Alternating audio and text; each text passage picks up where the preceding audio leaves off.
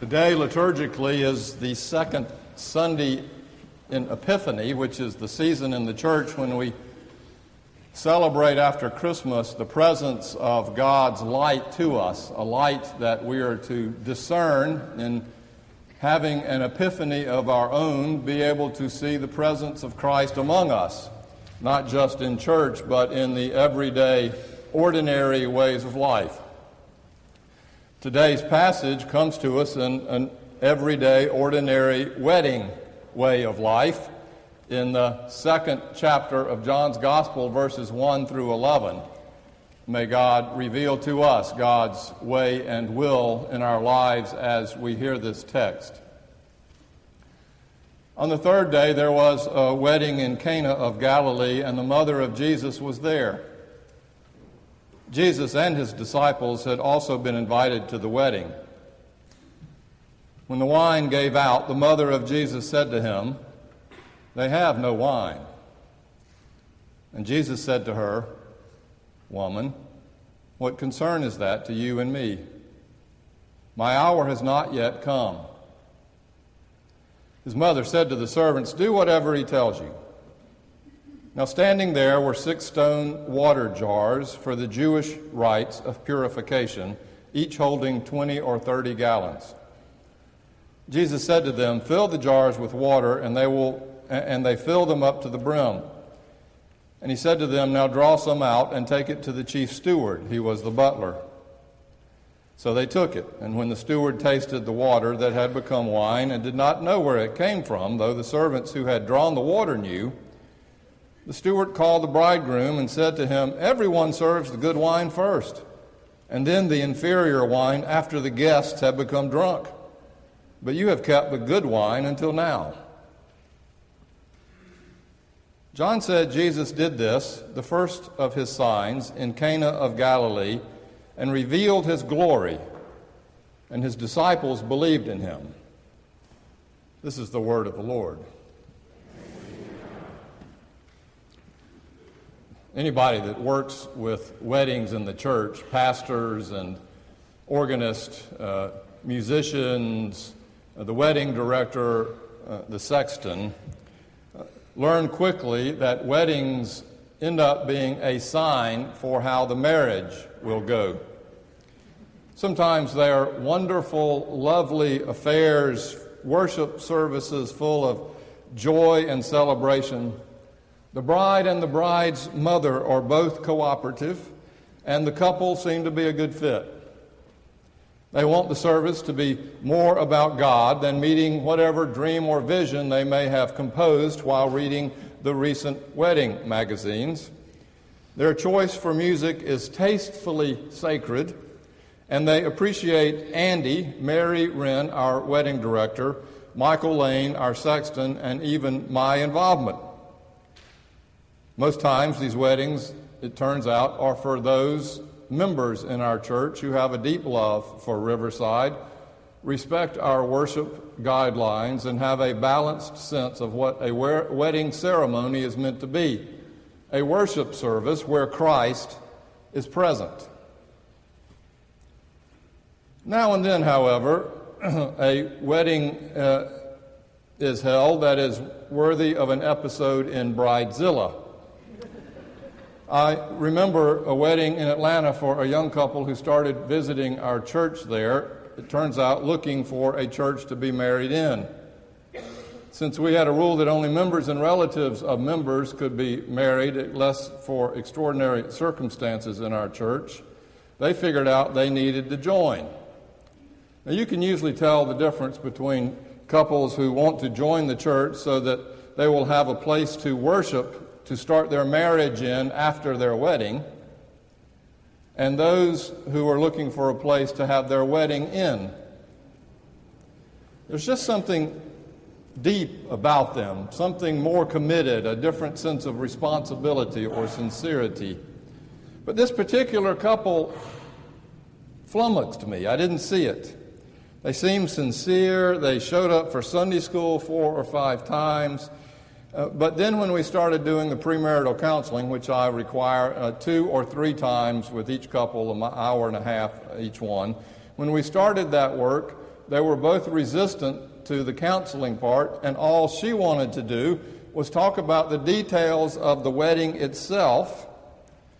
It turns out, wanting to ask for special circumstances so that she would not have to follow the wedding manual exactly. It turned out that the wedding was a huge social affair with 9 bridesmaids and groomsmen, 2 four-year-old flower girls and a 5-year-old ring bearer. Both sets of parents were divorced, each had remarried, and neither couple was on good terms with the other. And I felt like I was refereeing an emotional wrestling match through the whole process. It was clear her mother wanted to be in charge of everything, while her father was ordered to stay quiet and to just write the checks, which turned him into a completely passive-aggressive personality type. And near the end, the bride and the mother were sniping and screaming at each other, and the groom, learning quickly from his soon-to-be father-in-law, kept his mouth shut too. It was a disaster at the wedding itself. During the rehearsal, half the party was disrespectful or disinterested. On the wedding day, almost half the party showed up drunk, including the groom and the groom's best man, who happened to be the groom's father. They obviously thought that this was just another fraternity social event. So later I was not surprised to learn that the couple had separated, only surprised by how quickly. 2 weeks after the honeymoon, the bride took off, went to a bar, met some guy there, and went home with him, before they even got the proofs of their wedding pictures back, which is now why every smart wedding photographer is to be paid up front. All of us who do weddings in the church learn that how the wedding goes, so seemingly goes the marriage. Weddings are a sign that point to the marriage that follows.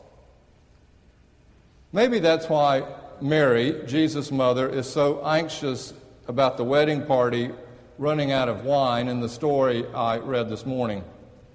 In those days, weddings were town affairs.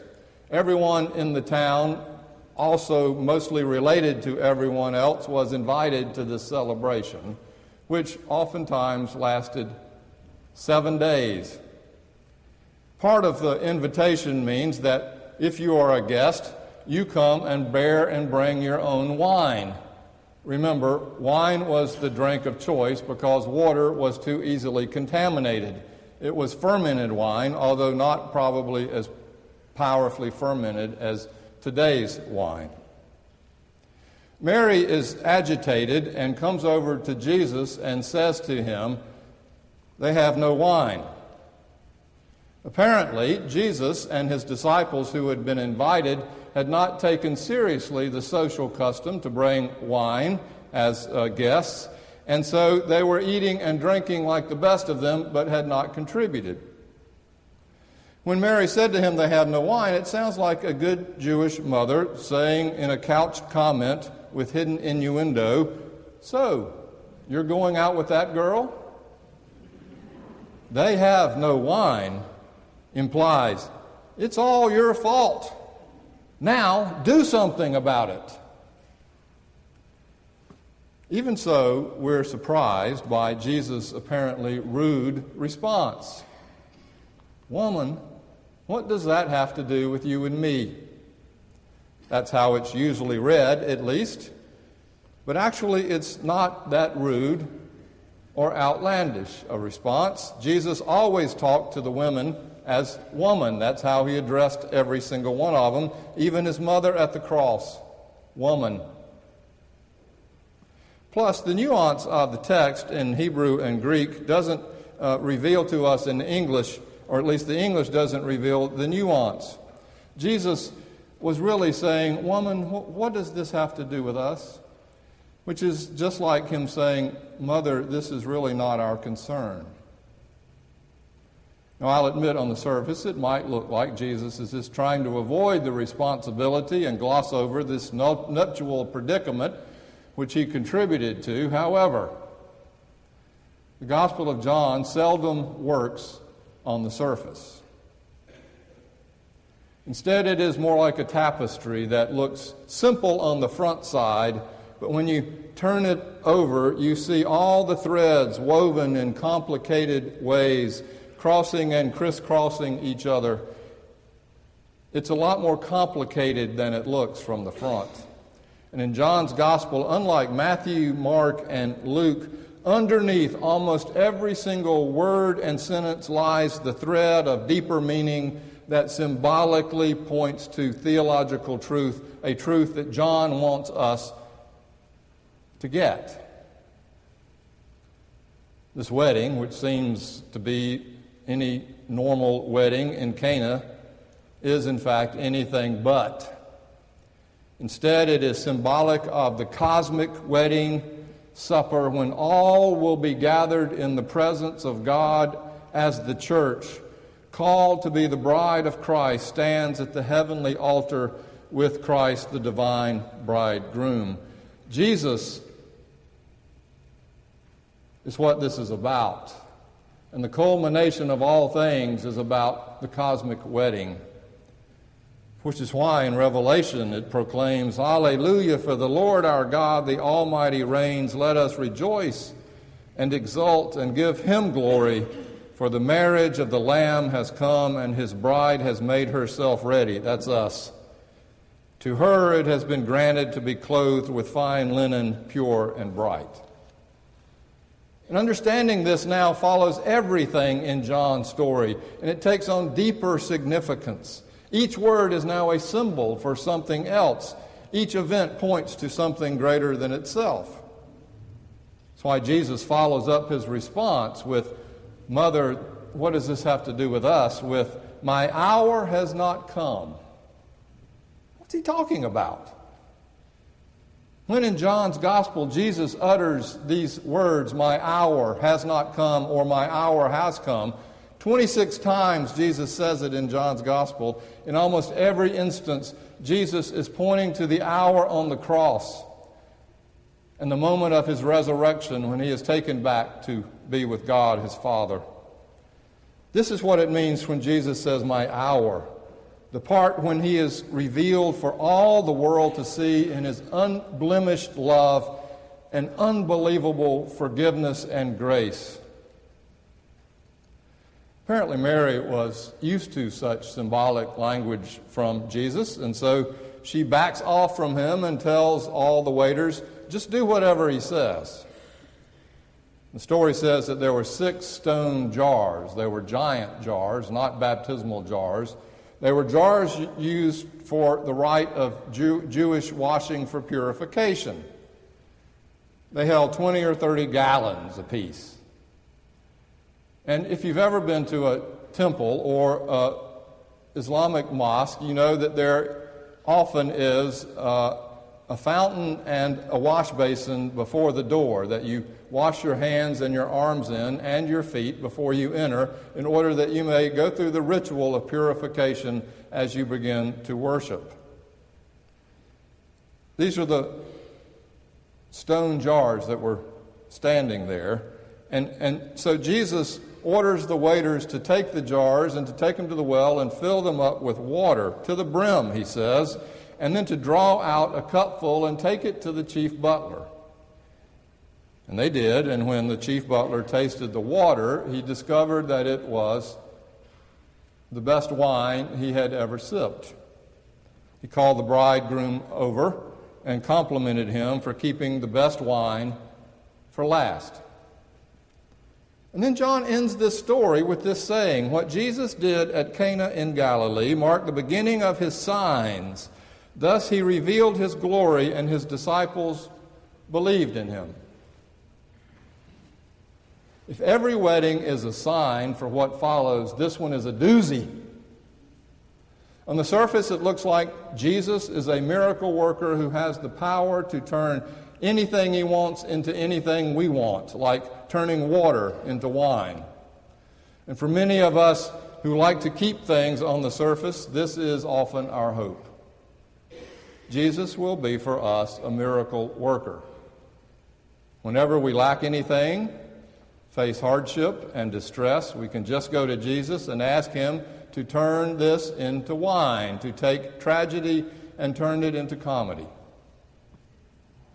But if we're willing to go a little deeper, which is Mark's intent, and see that this story is all about how Jesus takes the tired, bland,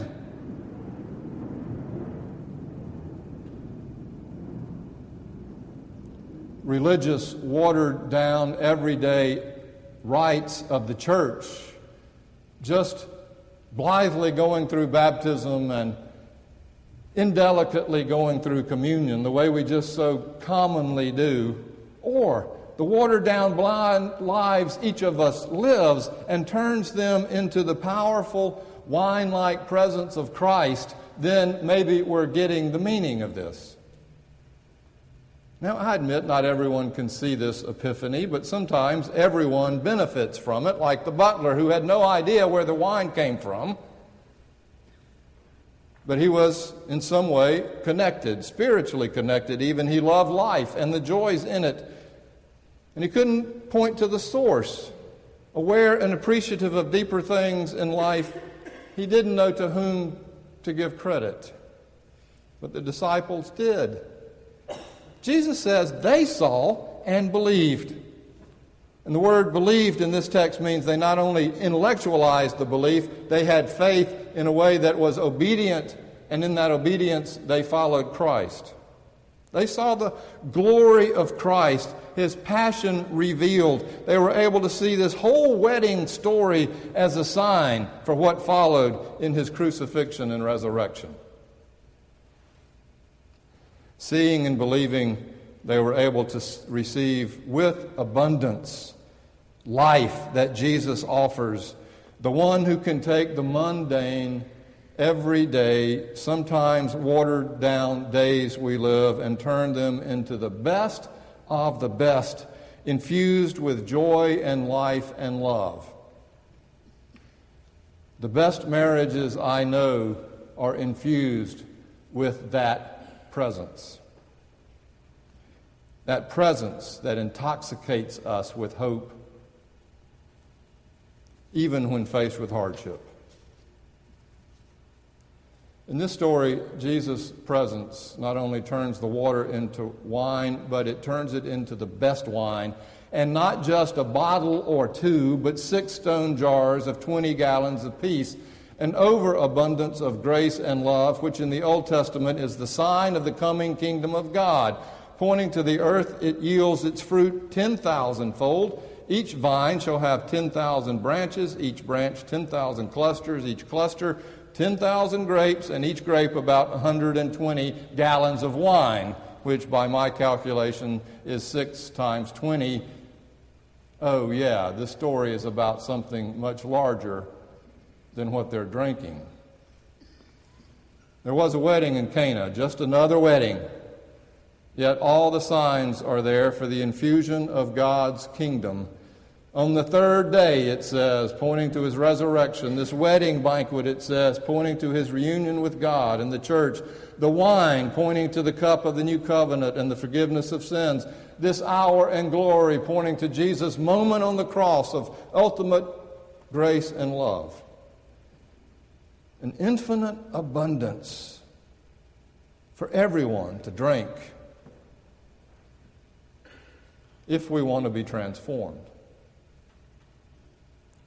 I remember when I was in seminary, one of my classmates, who was known to be a trickster, had an incredibly bright idea. On the day in our worship class, we were to go through the process of baptizing a baby doll and saying the words of the Eucharist at the table. Each one of us would start at the font and then go down to the table, going through the liturgical ritual and the words that were necessary.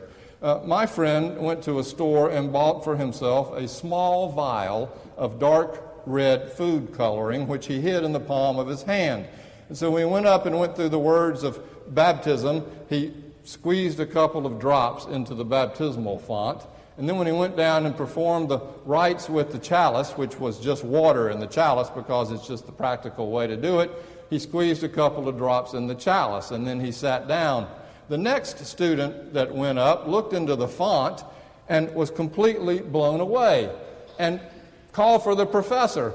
The professor walked up, looked in, and immediately got it. He went down and looked in the chalice, and it too had been turned from water into wine, apparently. It turns out that my friend had now created for himself a legend. He was known throughout seminary as the one who actually turned water into wine. It turns out, of course, that each of us is given that charge. This is what it means to be a Christian. At baptism, when we take the water and I dribble it over James's head, we don't just sit there. We stand up and commit to be catalysts that helps turn the waters of chaos into the wine of Christ's passionate presence.